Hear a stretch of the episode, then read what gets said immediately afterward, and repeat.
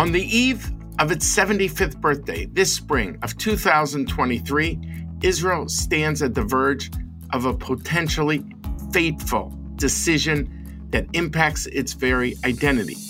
The new government is pressing for a judicial restructuring package that would dramatically alter the balance of power in the Israeli government.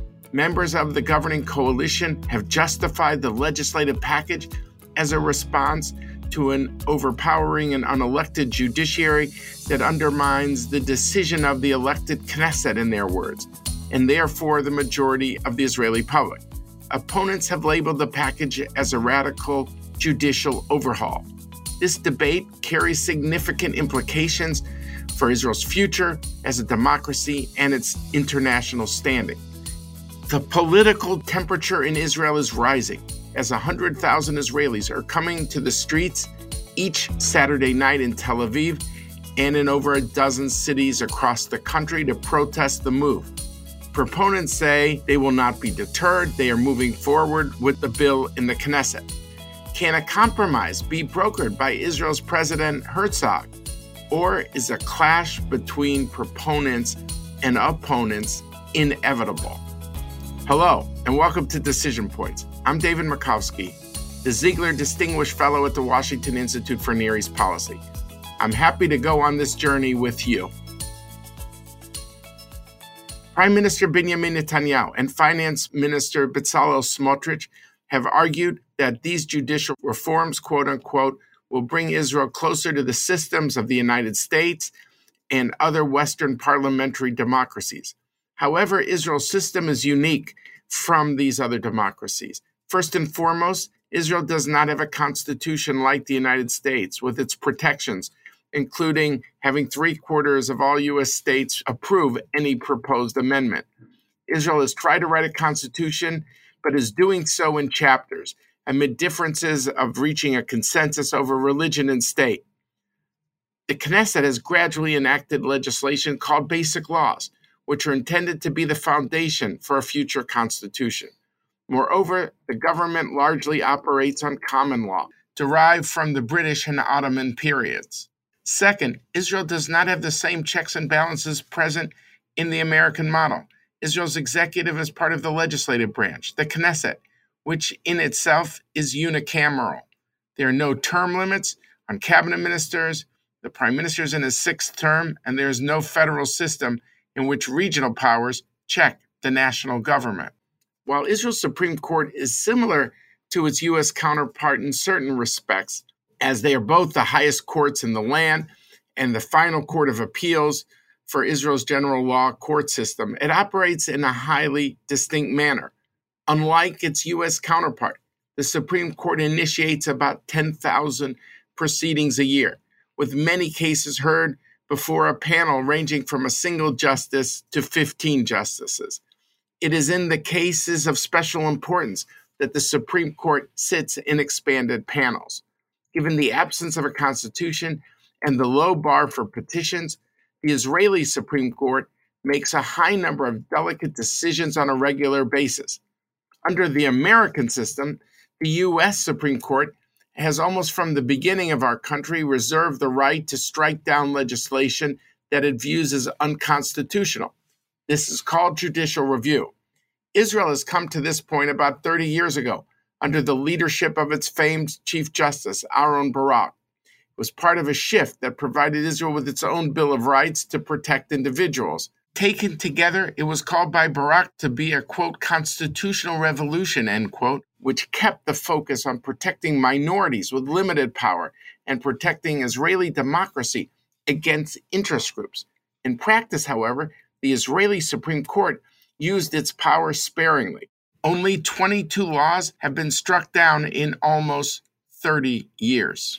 Yet the Likud coalition members today say it's not just those 22 cases, but the court rules routinely on petitions, and together it gives the court outsized influence. And it also means that Israeli parliamentarians are deterred from enacting other laws, fearing that they will be struck down. In previous governments, Justice Ministers Ayelet Shaked and Gideon Sa'ar have suggested reforms to the system, but neither have proposed reforms that are so wide sweeping as the package put forward by current Justice Minister Yariv Levin, who's made it his life's mission to curtail the powers of the Israeli Supreme Court. Levin's four part package includes a simple majority parliamentary override clause on all judicial decisions, meaning any coalition government of 61 out of 120 parliamentarians can overturn an Israeli Supreme Court ruling. The transformation of ministerial legal advisors into political appointees, the cancellation of what is known in Israel as the standard of extreme unreasonableness, and the changes to the composition of the Judicial Selection Committee from one that balances Knesset representatives, Supreme Court justices, and members of the Bar Association into one that is primarily comprised of Knesset and even coalition representatives. In a public speech, Chief Justice Esther Chayut charged the four moves in the Levin package would have dire implications for Israeli democracy and would politicize the court beyond recognition. Critics note the backdrop for this are the ongoing legal troubles for Prime Minister Netanyahu, who's still in the middle of a corruption trial. Both Israeli President Isaac Bougie Herzog and Chief Justice Chayut have urged the effort to press for the restructuring of the court be halted until efforts for a broad based societal compromise be attempted. So far, Netanyahu and Levin have disagreed to halt the move to enact the package in the Knesset, although rumors remain they will be open to compromise after the first of three readings of the proposed bill to be passed by the Knesset. So, is a compromise possible? Is it likely? And what does all this mean for the future of Israeli democracy? With me today are two prominent experts who know the ins and outs of Israel's judiciary and its history. The first is Professor Yedidia Stern, the president and CEO of the Jewish People Policy Institute, JPPI, a full professor and former dean of the law faculty of Bar Ilan University, and a former senior fellow of the Israel Democracy Institute, and someone who has chaired a variety of government committees. The second is Justice Eliakim Rubinstein, the recently retired Deputy Chief Justice of Israel's Supreme Court, who has also served as Israel's Attorney General and has also served a critical role in shaping Israel's peace treaties with Egypt and Jordan. We will first talk to Yedidia and then to Eliakim. First, I want to welcome Professor Yedidia Stern. Yedidia, welcome to Decision Points. It's my pleasure, David. So, we're going to go into the, all the details about Israeli Justice Minister Yariv Levin's policy suggestions. But first, I would like your overall reaction. How do you see the package? What does it mean for democracy? There's criticism, and I want to ask you if you feel it's fair or unfair when the critics say if you enact this package, it puts Israel on the trajectory to Hungary and Poland. You've seen a lot of Israelis come out and demonstrate. The reports say 100,000 on every Saturday night, including uh, the first week where it was rain, pouring rain, about 80,000.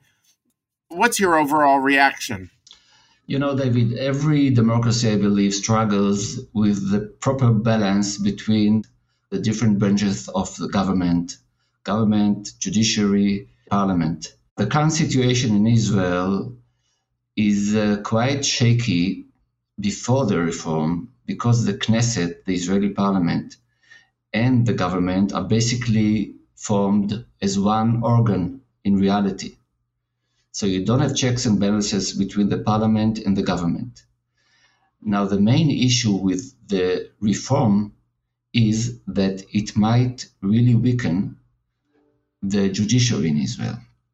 And if this will happen, the government will stay in power without any serious way to stop it from exercising its powers the way a specific government is interested in.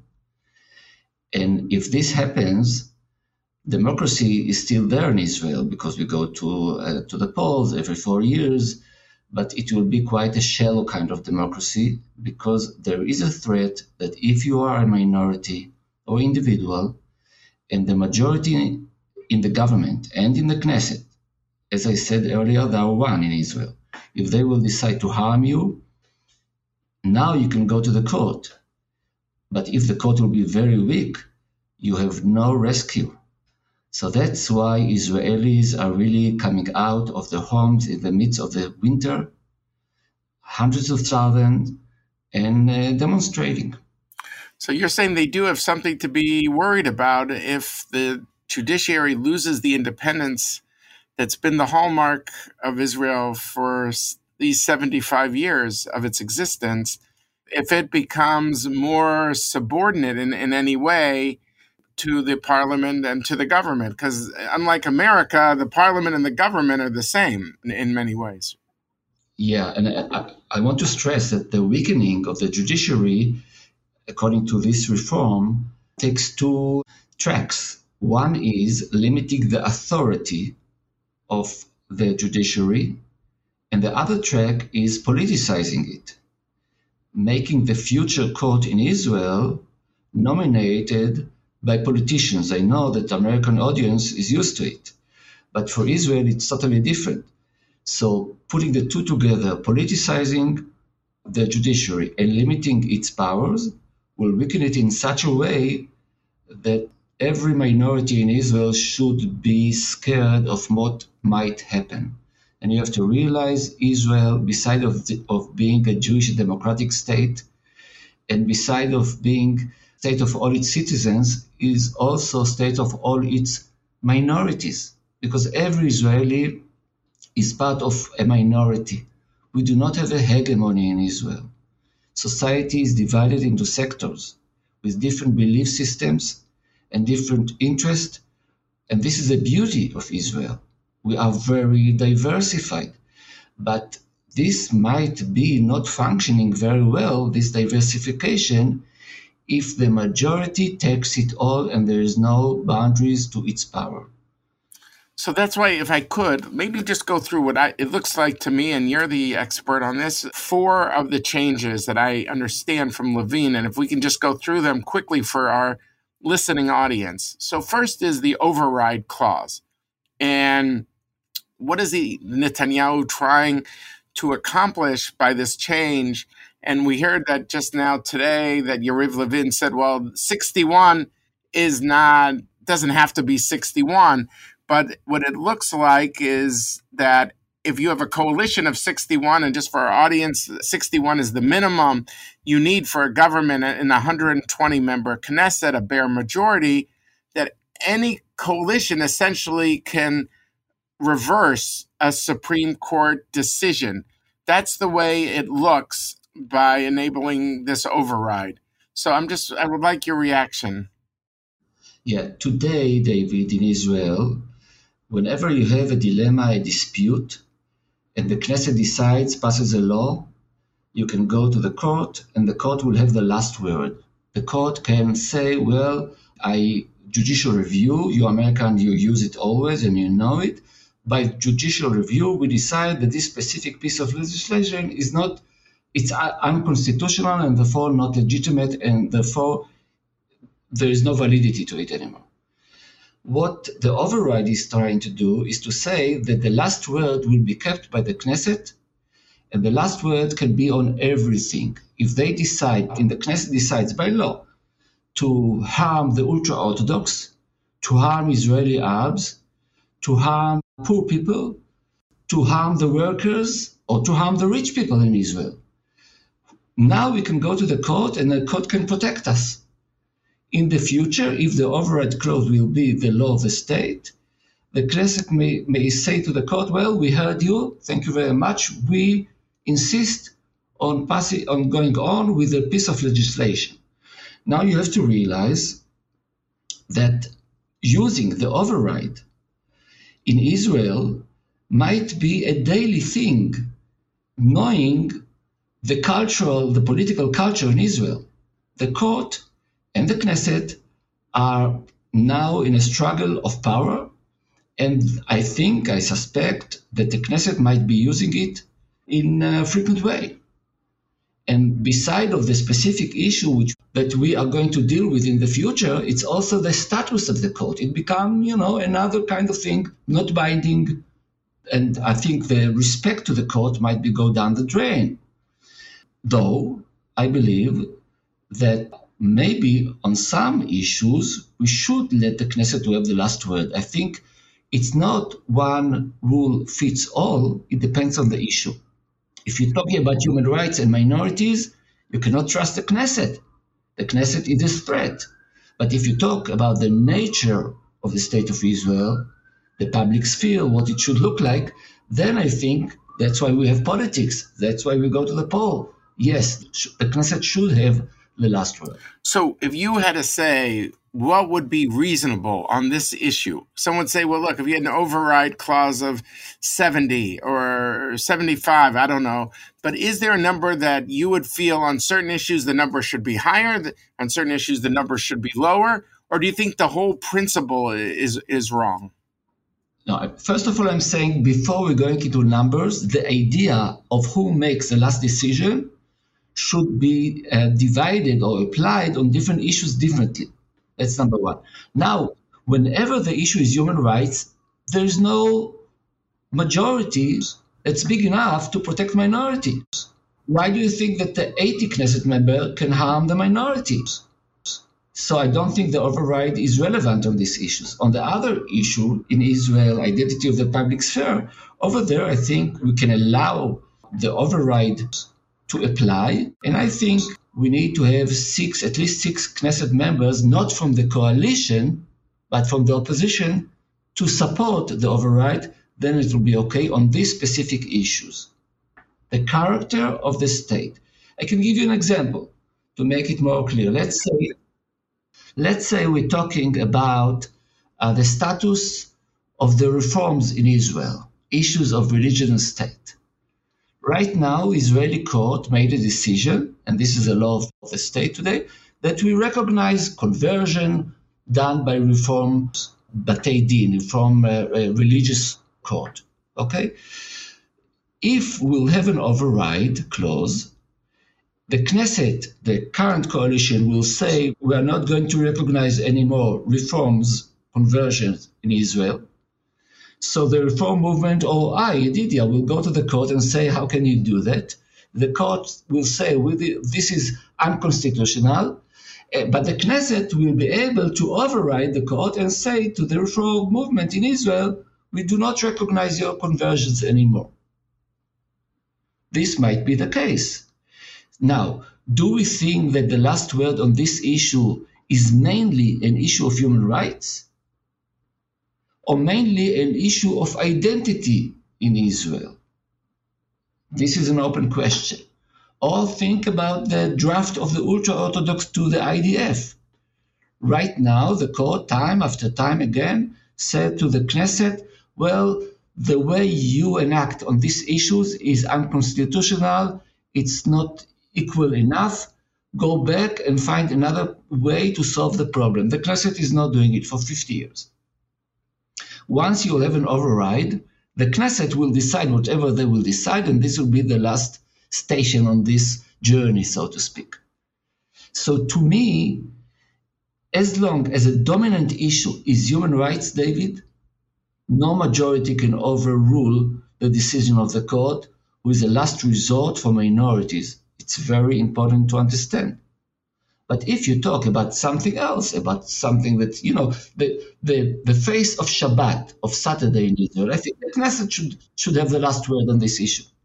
Do you put the draft as a, an equal protection clause, uh, you know, e- equal rights? Is that an issue of rights of a minority? And, in which bucket would that be? I personally, I think this should be decided by the Knesset because I think the majority in the Knesset can decide what they want on this issue. The majority of the Knesset can say to the Haredim, to the ultra Orthodox guys, you have to serve like everybody else. If the majority is not willing to do that, I don't think that the court should protect the majority against the minority who are the ultra Orthodox. So I would leave it to the Knesset. So, on this, the issue of who selects the judges, and we spoke about a little before, and you alluded that the American model is a bit different. But the American model also, the US has a constitution. We in the US have two houses of Congress, not one. We have term limits. president that can only be two terms. This prime minister is on his sixth term and there's no limit. And on amendments in America, you need three quarters of the states for one amendment. And Israel, though it has a basic law, it doesn't have like a constitution in stages on a per issue basis. It doesn't have anything like that. So I find it interesting uh, if you could relate to the issue of the judicial selection question, how people are invoking the American model. Well, America does it, so that should be good enough for us. But in Israel, but in, but America's got a lot of other protections that Israel doesn't have. So I'm, I just want to know if you could broaden that out.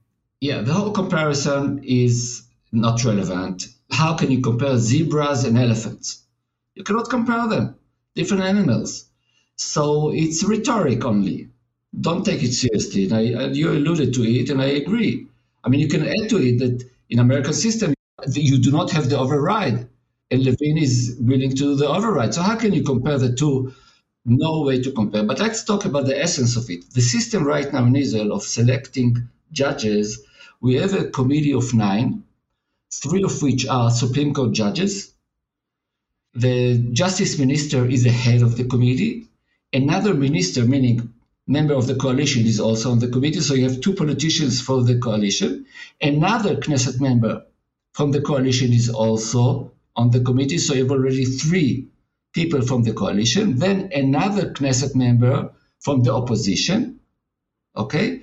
And the other two are representative of uh, the Bar Association in Israel. So it's basically a composition between three branches the judges, politicians divided three from the coalition, one from the opposition, and professionals from the bar association. And right now in Israel, in order to select for the Supreme Court a judge, you need a majority of seven out of the nine, meaning that right now, each one of the, um, the politicians and the judges, they have a veto power, but they cannot decide the way they want, disregarding the others on the committee. So you the current system kind of compromise, and I like it very much. It works well. So you give me what I want, I give you what you want. That's how we behave in life. What the reform is trying to do is to give the sole power to the politicians for the coalition only to make the decision who will be the judges. So soon enough, we'll have a politicized court First of all, the judges in the district courts, which is a lower uh, court in Israel, if they want to advance in their career to the Supreme Court, they will calculate what we should do right now in order to be there, which is obviously very bad. I believe that politicization of the court system in Israel is the worst part of the reform. It interferes with the integrity of the system it's not only changing the powers, it's changing it from within. But it is also one sided. Once you give them the power, it's irreversible. And most likely, another government will not be willing to change it again. That is a thing I would never give up. Wow. This whole idea of the standard of extreme unreasonableness, this is something for an American audience that has come up as one of the changes that Levin wants to cancel and yet this is part of Supreme Court decisions. Could you just explain the standard and why it's important and why is it it's not important? Just to introduce an American audience to this. The courts exercise judicial review of the reasonableness of executive action through a series of grounds. For example, exceeding authority, improper procedure, discrimination and others. However, sometimes the court is interested in reviewing the executives outside of these specific criteria. And for this purpose, the court created the criteria of reasonableness. The court is trying to see if the act of the government, the executive, is reasonable, yes or no. You know, David, last week we had a case in Israel when in a small village with some 800 families, 200 of which are religious and 600 are not. And there is no mikveh, which is a ritual bath for religious purposes. There was no mikveh built in this uh, village. So the 200 Orthodox families asked the municipality to build it for them. And the majority says, no, we're not going to spend taxpayer money for your purposes. So they went to the court, the religious people went to the court and asked the court to come for the rescue. And the court said it's not reasonable not to allow them to have what every other village has, which is a mikveh. So the court used this open-ended criteria of being reasonable in exercise authority and decided that the mikveh should be built. So that's one example of how you can use it in order to protect minority against the exercise of the discretion of the executive, which is an improper kind of discretion. To say it's not unacceptable, so you apply the reasonableness kind of criteria. However, the problem is that people say, and sometimes I, I agree with this criticism, why do you think you, the court, that your discretion is better than the discretion of the government? Why do you apply your discretion in order to overrule the discretion of those with authority? They are selected, you are not selected. They are re-elected every four years, you are not. And also reasonable is very ambiguous, ambiguous term. What's reasonable? Nobody can tell you what's reasonable. So these are the issues. Again, I think over here we can have a change. I'm not against any change. I'm for some changes, but you have to pick your changes smartly. So in this specific issue, for example, just to give you an idea of what might be a solution, I would say don't use reasonableness as criteria when the government is making decision as a government or where a minister is making a decision and the government approves it. But still use this criteria in order to review decisions of the executives when you talk about the rest of the executive in Israel, which is the vast majority, obviously, of issues. So here's the balance I would go for. Very interesting. Uh, I, I, mean, I think the point you're also making is there are cases where you do think reform is needed. It's not that the status quo is, is so perfect, but you want to make the changes carefully and so that they have broad support. And as Secretary of State Blinken says, so it'll endure. Okay, so let me just zoom out for a minute and just say, why is this all happening now? It seems that each coalition partner has their own concerns on the court. In the case of the prime minister, he feels the law enforcement system has been unfair to him because they played hardball with states' witnesses, and he clearly wants to extricate himself from his trial. For the ultra Orthodox, they've been upset, like you've been saying, about not allowing the wholesale exemption of yeshiva students from the military. The settlers, they have not liked rulings about the West Bank and the use of West Bank land. It seems that everybody's got their own separate grievance and yet it's crystallizing now because of each one of the parts wants to change and wants to weaken the court. I mean, is that fair? I'm just trying to understand for an American audience why now? Why is this all coming to the fore right now? Two major explanations. One is not specific to now and, and to here, to Israel, and the other is very specific. The first one is we know in postmodern society, authority doesn't count you go to a doctor, you hear what he or she tell you, and then you go to, to the main doctor, Google. The same with private authority, the same with rabbis, the same obviously with politicians, and the same with courts. You know, when I used to be a student in the law school a few years ago, I looked at the, at the judgment of the Supreme Court as, uh, you know, as a religious person looks into the, into the Bible. This is true. Now I have to understand it. Nowadays, obviously, I teach my students this is what the court thought. Now let's discuss it. It's their view. What is your view? So there's a basic change in our culture, number one. But the more specific answer to your question, David, is the following Israeli politics is not providing answers to the major dilemmas of Israeli life. Time after time again, we know that the Knesset is not there for us to give us a solution, a real solution. And time after time, people going to the court, it's the last generation, it's already 25 years, all the major issues are being brought to the court to make a decision. Now, the court tries not to be imperialistic, tries not to be involved whenever it's not really needed. But eventually, you somebody must be the adult in the scene. So the court in the last 25 years is in the kitchen. And where you are in the kitchen, you have stains. So many people are not happy with the decision of the last generation by the court. And whenever the court is involved, you have somebody who has, ah, I'll wait for you. Now you didn't give me what I really need, I'll wait for you. And it takes time and time and time.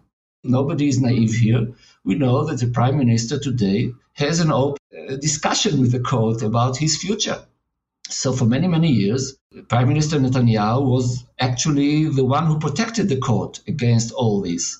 And he's on record so many times talking beautifully about the importance in liberal democracy to have independent and strong court. And I do agree. Now the story is, uh, I guess, different, and I let you, David, and your listener to decide if this is, if there is a connection between the two. Yeah, that's the way it appears. People noted, for example, that this court is not exactly the Aaron Barak court. That when people think of like a liberal activist, Aaron Barak from the 90s, who kind of, with the Knesset, by the way, it wasn't alone, it wasn't one guy, but created this kind of constitutional revolution of a kind of a Bill of Rights and, and the judicial review that the courts could override Knesset decisions.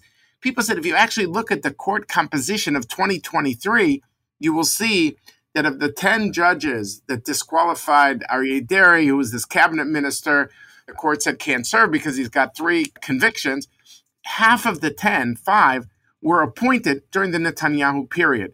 So to caricature this court as a liberal court is not factually accurate. Do you agree?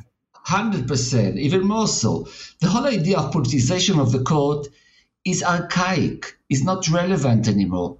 They used to say it in the past because they saw the, the court as more liberal than Israeli society, and this was the case years ago. Nowadays, it's not true anymore. If the system will be kept the same way, the Chief Justice of Israeli Supreme Court in, I think, two or three years will be a settler from a place called Ofrat. He is a he's a religious guy. By all means, he seems to be right winger and conservative in Israeli terms. And he will be the Chief Justice. If it is not broken, why fix it? Yeah, yeah. So let me, all right. So my last question is really this issue of the president of Israel Bougie or Isaac Herzog. I remember his father was also president, so he's sometimes nicknamed Herzog the Second. But so there's a lot of talk of, uh, and Yair Lapid mentioned this presidential commission, whether it's called a, permission, a commission or not a commission. Somehow the president would oversee some of these changes that would get widespread support and I don't want to embarrass you personally that I hear your name floated as someone the president consults with. So, but we'll leave that aside. But I'm curious whether you think it's going to go into this direction of the president trying to do some of these broad-based changes. Everyone thinks there should be some adjustments, but that's not the same as a wholesale overhaul that Yariv Levin has in mind. So, A, is it a good idea? And B, is it likely? How do you see where's this issue going? Yeah, for me, this is the most important question you're asking right now. It's not the details, it's our future as one nation. Solidarity between brothers in Israel is at stake.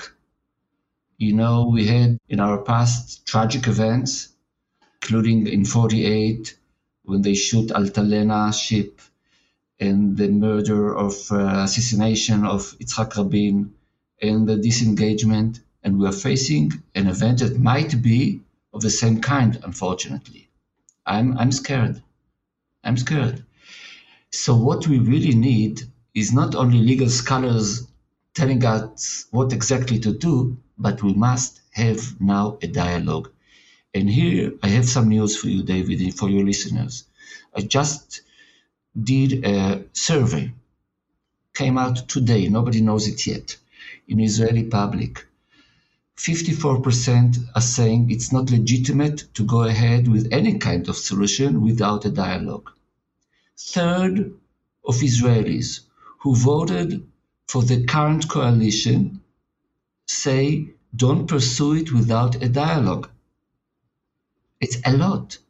So we have now a huge difference between what Israelis want and what politicians on the right and on the left are willing to do right now. The left and the right. We need a dialogue.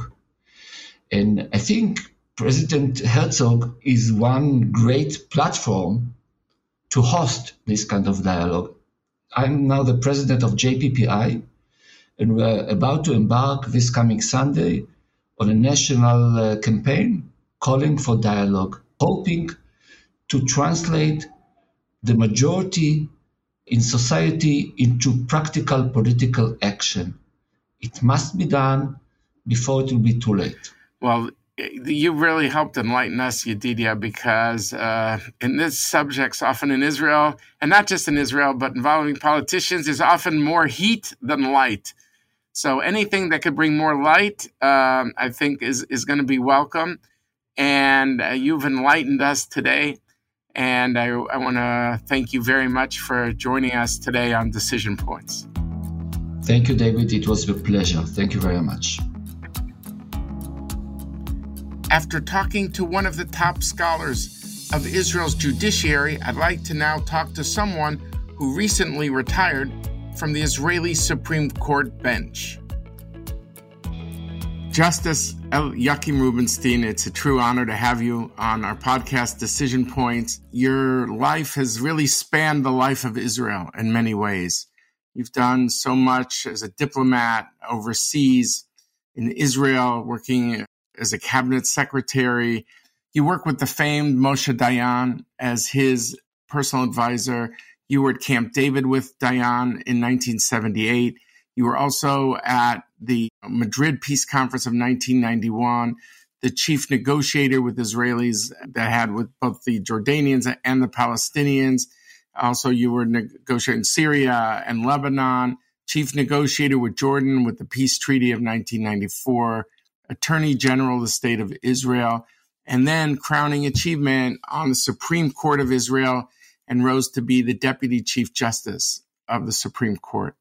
And so I guess the question is, is what, having done so much in so many different areas for the state of Israel, you know, to try to understand what the court uh, meant to you and where you felt was your unique contribution. You're also I don't mean to make you blush, but you're you're a scholar and also in Jewish law, not just Israeli jurisprudence, but in uh, Mishpat Ivri, the whole Hebrew law, a real what they call in Hebrew a Talmid Chacham, a, a scholar of Talmud. What did it mean to you to be be on the court? Where did you feel was your contribution? You know, what are you most proud of? Well, first of all, uh, I many years earlier in 1980 I published the first book on the history of the Supreme Court of Israel. And, and, on its inception in 1948, on the mandatory period law and how it developed in the state of Israel, and the appointments, including the history of the current method of appointment for now people want to change. So I already had kind of a sense of the court in a way by this uh, book in 1980. And then I was for a while also, before I became Attorney General, a district court judge in Jerusalem. Probably people would say, and I wouldn't question it, that I had the sense of being on the court is something which I would like to reach, if God helps. And indeed it happened. And uh, I was there over 13 years. And it was, I don't want to say the most interesting part of my professional life, because if you take the army years together, I was about 50 years in the Israeli public service, which is a lot, you know. But the real thing on the court is not only the big things that now are being discussed, you know, basic laws and so on. It's important. But many a time, the assisting human being, a, uh, somebody needy or a group of people who are needy, that uh, would make you much more as satisfied as in big cases that the court is dealing with and they have the public eye and the publicity. So You mentioned Jewish law, Hebrew law. I was really with a sense of mission. I wasn't the only one. Of course, there were people who were much more knowledgeable than me in the former generation. I tried to instill that, to be inspired by that as much as I could. And I know that uh, there are now justices who do the same. So I'm very, on that, I was very happy. So let's go to the current situation. And really, I think for our listeners in America and around the world, we have a lot of listeners outside the United States and some in Israel too. The issue of understanding some of the approaches of the court. Why is it important, for example, that the judges are selected the way they are now? If you could explain uh, briefly how they're selected now and why it's important to maintain that. We have a, an original Israeli system carved back in 1953 that is now exactly 70 years, which is a combination of four entities. Two ministers headed by the Minister of Justice, who may be a politician or a lawyer or both. So two ministers, two Knesset members. Historically, they, they used to have one from the coalition, one from the opposition, but it uh, somehow dissipated mostly. And then two bar association representatives and three justices of the Supreme Court. That's the sitting Chief Justice and two other rotate. I was a member of the committee for three years. That's the selection committee. Officially, it's by the president, uh, the ceremony of it, but the decision is in that committee and it combines and you have to get to agreements. So, of course, in on the Supreme Court, you need seven of the nine people to select a justice. On lesser court, you need five, but mostly it is not uh, with a vote; it is by agreement. And of course, talks and conversations beforehand. Uh, I stayed also in a minority, but the that's the exception. Uh, the, the way it goes is that uh, now this system has been praised by many countries because it is a combination of the political forces and the professional forces. It has, and the, uh, as Yitzhak Rabin, alav shalom, used to say, מבחן התוצאה, the test of the result. And the test of the result is a very, a very fine judiciary, I don't speak of myself, God forbid, but a fine judiciary over those 70 years. The exceptions were of, of something wrong with a, selection of a just judge were very, in the lower courts, were very few. So the quality is there, the experience is there. And now the idea is, which is for me a real, I'd say almost a tragedy if it happens, is to that's the suggestion now to uh, shift it to a political majority. They want to raise the number from 9 to 11, three of which will be justices, but the, the rest will be political people. You want a good judiciary, professional, and you need, for whatever, of course, public reasons, that the politicians are there. But the, if you want to make it into a process dominated by them. This means the politicization of the judiciary. Some people say, okay, but look at the US in the states, they even elect them in the ballots. And in the federal system, it's the president. So it's almost always from the president's party. So, and what's wrong? You have an American judiciary. I say two things on that. One is not everything you can learn from the United States, with all respect. This country has a tradition, it's fine, but I never understood how, for instance, you could elect judges in a ballot. If he or she wants to be re-elected, what does it do to their professional work? And uh, but uh, that's the tradition. Okay, so why have this in our country too? The second thing is the nature of politics here is different. You have a full fledged constitution. You have, uh, unlike our situation where we still don't have a full fledged constitution, we have basic laws which, in my view, are treated not so nicely. They are being amended all the time, all the time. In, in this country, if you want to amend a constitutional uh, article, you have to have a majority of the states, a majority of the of Congress. Long, uh, uh, arduous process. So it's a different system. So I think, bottom line, our system currently is fine. And uh, why changing? Moreover, now speak also of hearings in, in, the, in the Knesset. Hearings here became very, well, it, it's nice for the media, but it became very uh, futile because a smart justice or judge or a candidate would say on a controversial thing, look, this could come to the courts. I don't want to express my view. They all remember the Bork situation back in 87. So in Israel too, it will become a media event, but no uh, real contribution to a better system.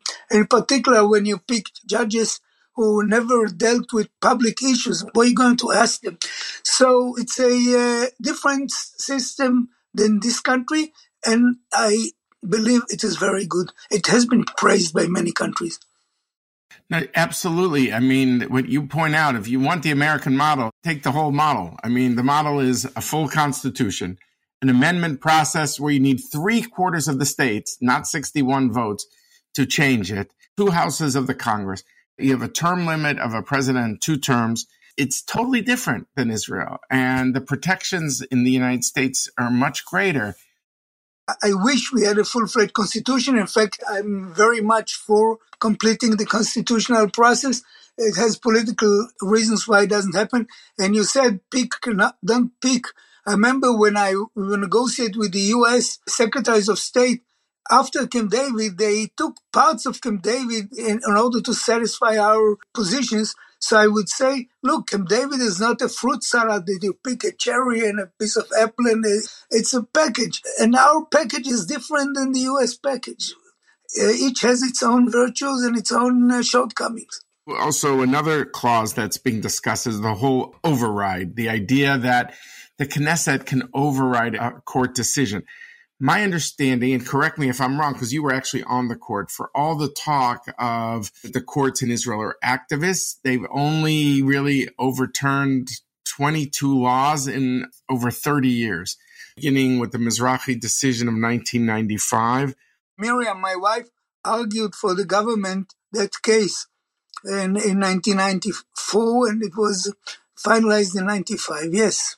First of all, is sometimes the courts in, in Israel, the Supreme Court caricatured inside Israel. Oh, it's the Barak court. I mean, my understanding is of the 10 justices that voted, let's say Aryeh Deri, the minister needed to vacate his position because of three convictions. Five of the 10 were actually named during the Netanyahu period Uh, the court is not such an activist court the way it's sometimes being depicted. I just wanted your thoughts on that. And if there is an override, do you think the principle isn't terrible, but it, it should be closer to 70, 80 members? So then you've got a wide consensus in Israel. Well, first of all, it's not needed. You mentioned that there were about 22 cases of changing or canceling a, a law out of this is about there were between 450 and 500 petitions against uh, constitutional petitions. Just 22 were accepted so it's a 5% something very very meager. B it doesn't exist in most countries of the world. That is it exists in canada but as far as i know the federal court there. It was uh, introduced, I, I, believe, because of Quebec and all of that.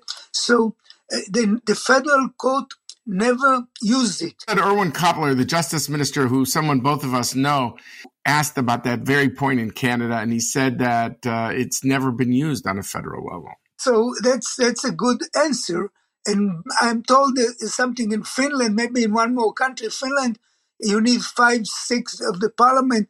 But it's not needed. I repeat, it's not needed. But if they, they're so uh, keen on doing something which is not needed, then you need really a, a large majority, the, the, numbers you mentioned. so as to uh, make sure there's a consensus.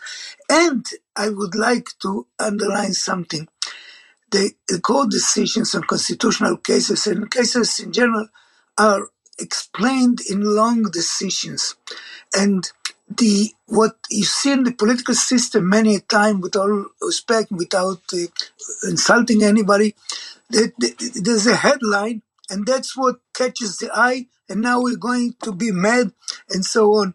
So the notion of override should be serious. That is, having your advisors read, see what were the reasons the court decided to interfere in those cases that it did, and so on. And one should remember most of the work of the, you know, the Israeli Supreme Court does two things. It does appeals, criminal, civil, administrative, and it does what's known as Bagatz, Bagatz High Court of Justice, that you can petition to the Supreme Court right away without going through the echelon of courts on government decisions or administrative acts of the government and on constitutional matters.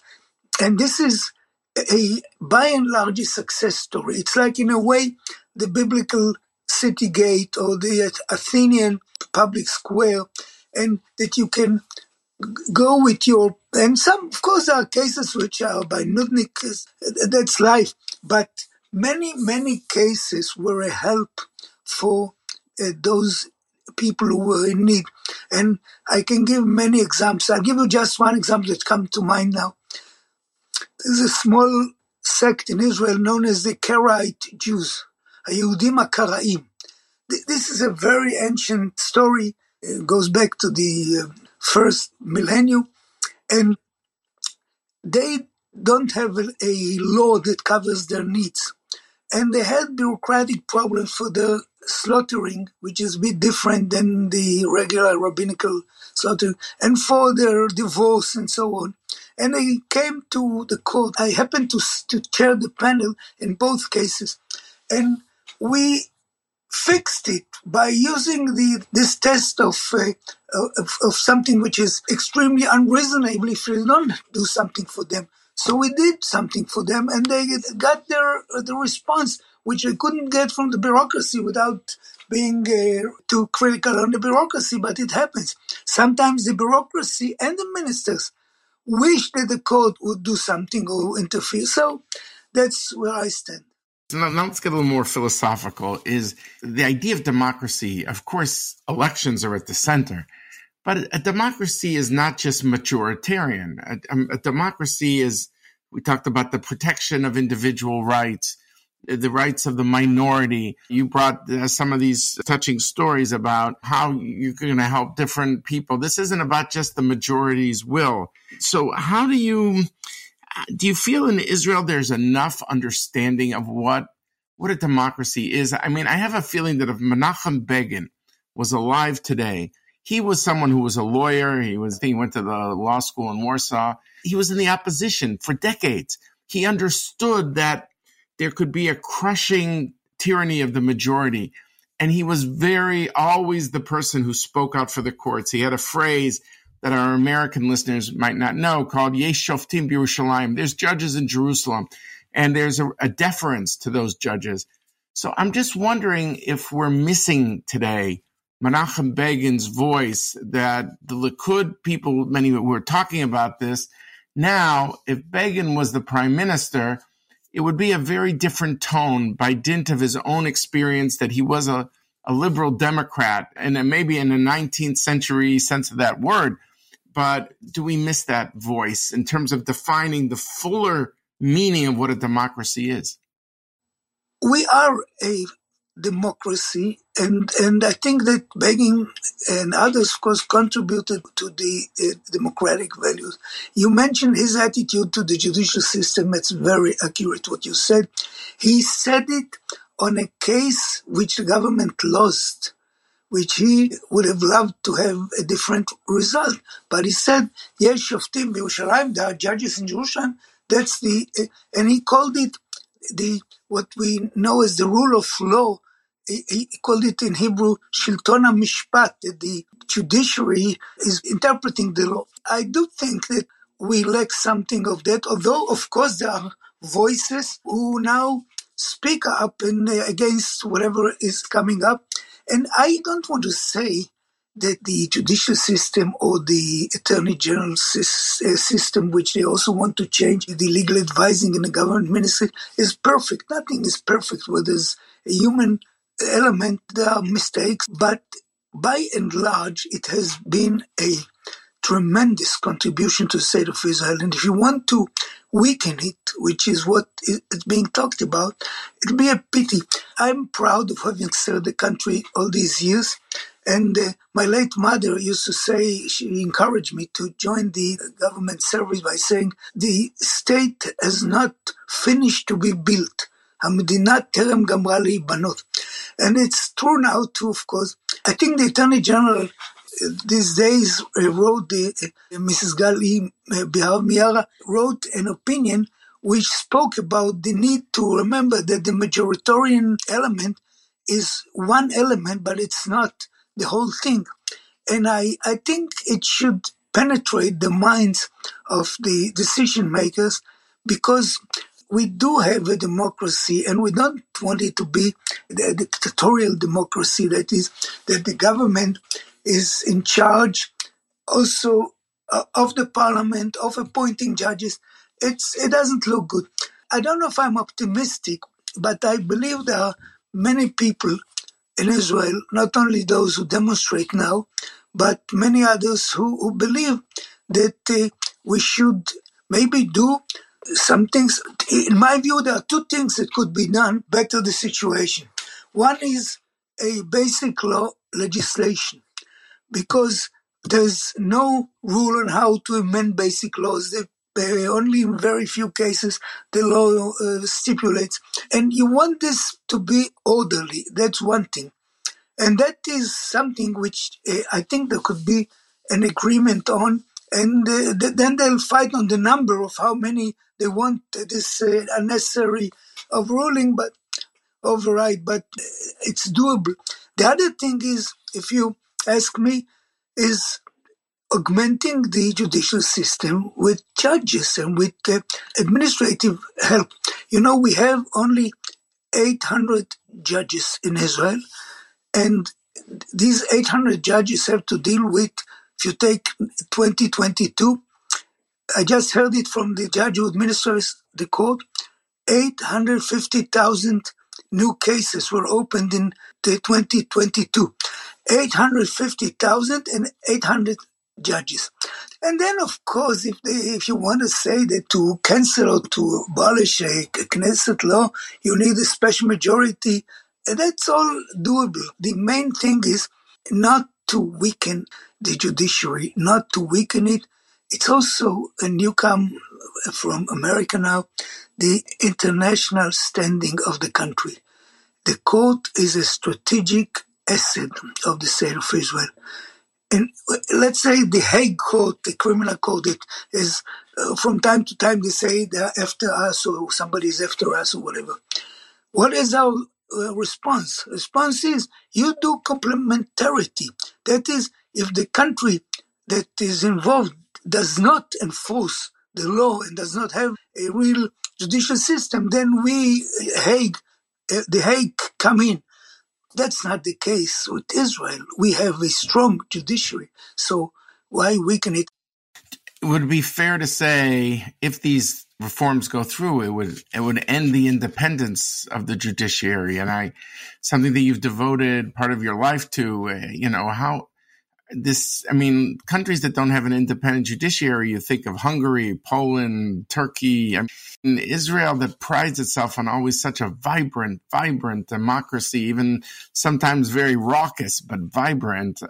How how worried are you? You or aaron barak were quoted it would be a hollowing out of the democracy with one branch in charge the executive. The answer is that uh, we don't want to be hungary and I don't want to insult Hungary. I'm sure we have whatever relations, good relations with them.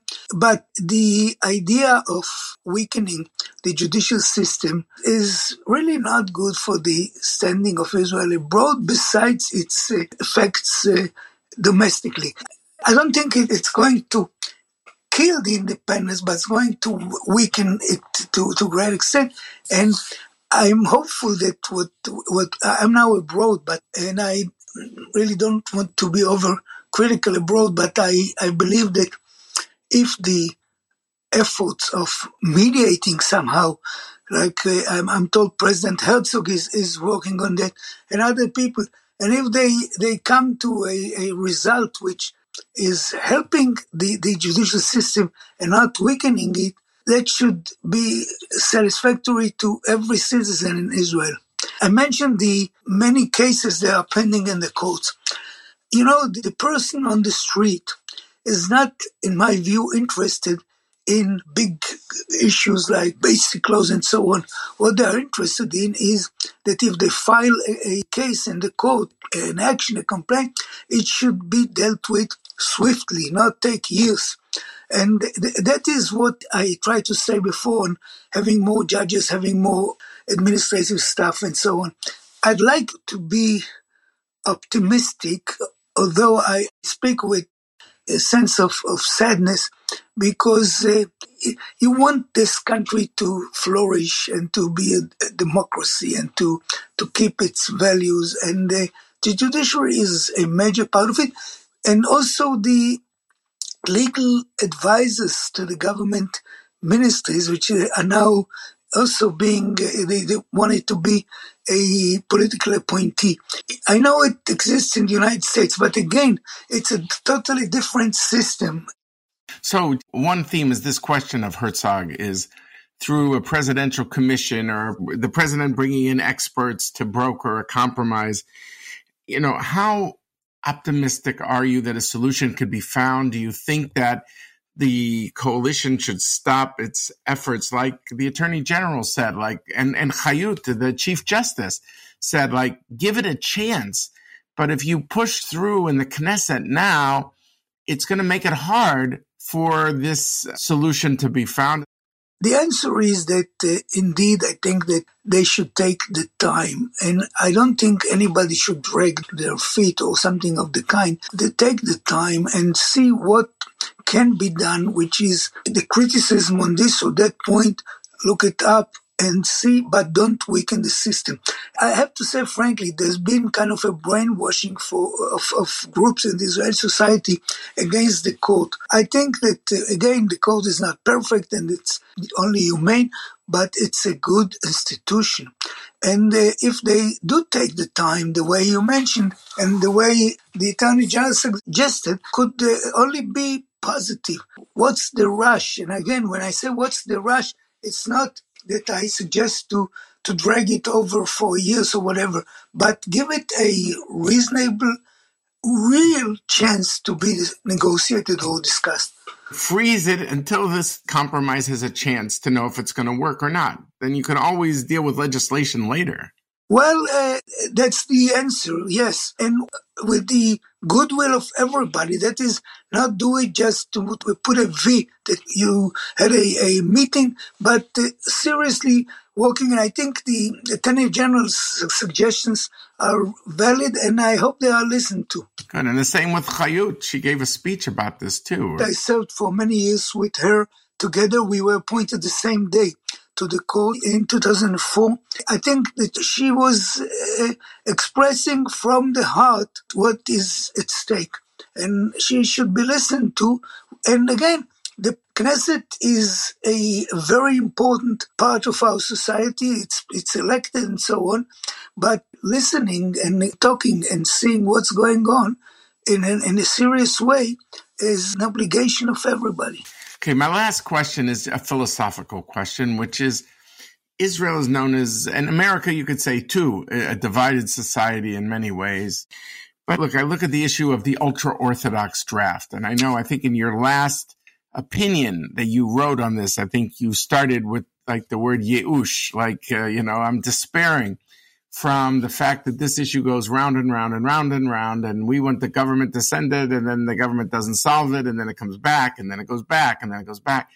Given your lifetime uh, of uh, knowledge about the legal system and your understanding of the different segments of Israeli society, Are there limits to what the court can adjudicate in such a divided country? You yourself are a religious person, and yet you've always been what they call in Hebrew super mamlachti. You know, you have always elevated the role of the state and tried to balance it with individual rights.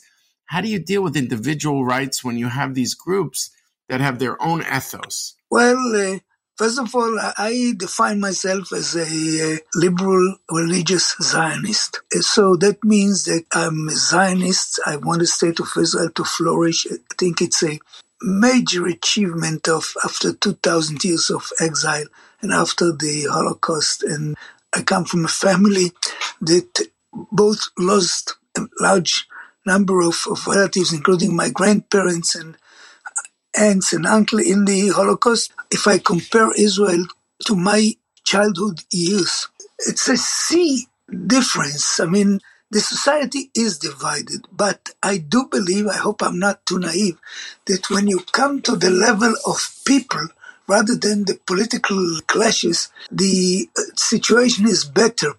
I, for instance, I'm for dialoguing with all, and if, if you see my, my WhatsApp for the last few days, you see Arab, you see Haredi. I keep those relations personally. I believe I chair the government Council on Racism, uh, trying to dialogue with everybody. And the, I, I, think the individual rights of Arabs are there, and and the Haredi question of the draft and so on. It is a divided society, but there's no question that the, it's the whole picture, in my view, is a positive picture of a country that rose from the ashes and had to fight to years and years with neighbors and is strong and economically strong. And I think uh, we shouldn't forget that even when we talk about things that we don't like, the subject uh, that you asked me about, and I try to respond. Well, Justice Eliakim Rubinstein, I want to thank you so much for being with us today and really, you know, I want to thank you for illuminating the whole idea of the Israeli judicial system. Somehow this issue that might have been seen as technical at one point now has been right at the heart of the uh, of the front page not just in Israel but around the world. And a lot of democracies are trying to grapple with the right balances. And I just want to thank you so much for your time and joining us on decision points today. Thank you very much.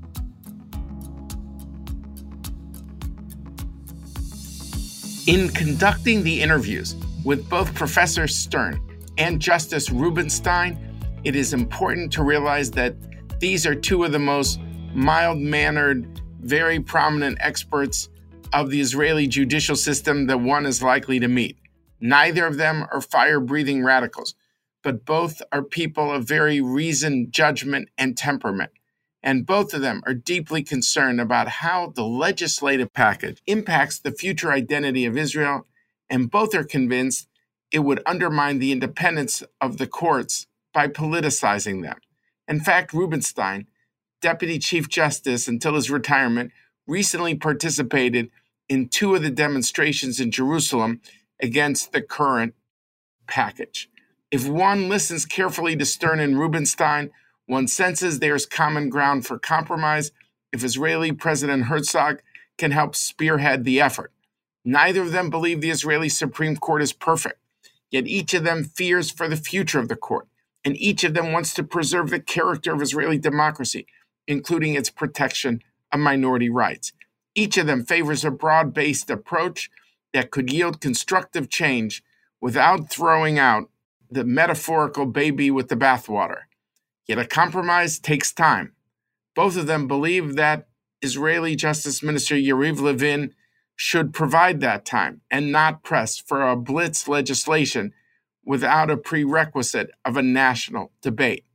So, is a collision coming to a head between the advocates of the government's package and its opponents unless a compromise for broad based change is given a chance under the auspices of President Herzog? The only thing that seems certain is that the political temperature that has been rising in Israel will get closer and closer to a boiling point. I want to thank you all for listening to this bonus episode of Decision Points. I want to thank all of our listeners from all over the world. I hope you listened to all of season four and to all previous seasons. You can find Decision Points on iTunes, Stitcher, Spotify, Google Play, or wherever you get your podcast, as well as on the Washington Institute website. Download and subscribe to never miss an episode. While you're there, please leave us a review and rating and tell your friends. I want to thank all those who made this podcast possible. Our coordinators, Gabriel Epstein, David Patkin, and Jonah Schrock, and our researchers, Valeria De La Fuente and Stuart Harris. I also want to thank Jeff Rubin, Scott Rogers, Carolina Krauskopf, and Maria Rodacci of the Washington Institute. And finally, Adrian Bain, our producer, and Richard Myron from Earshot Strategies. Thank you all.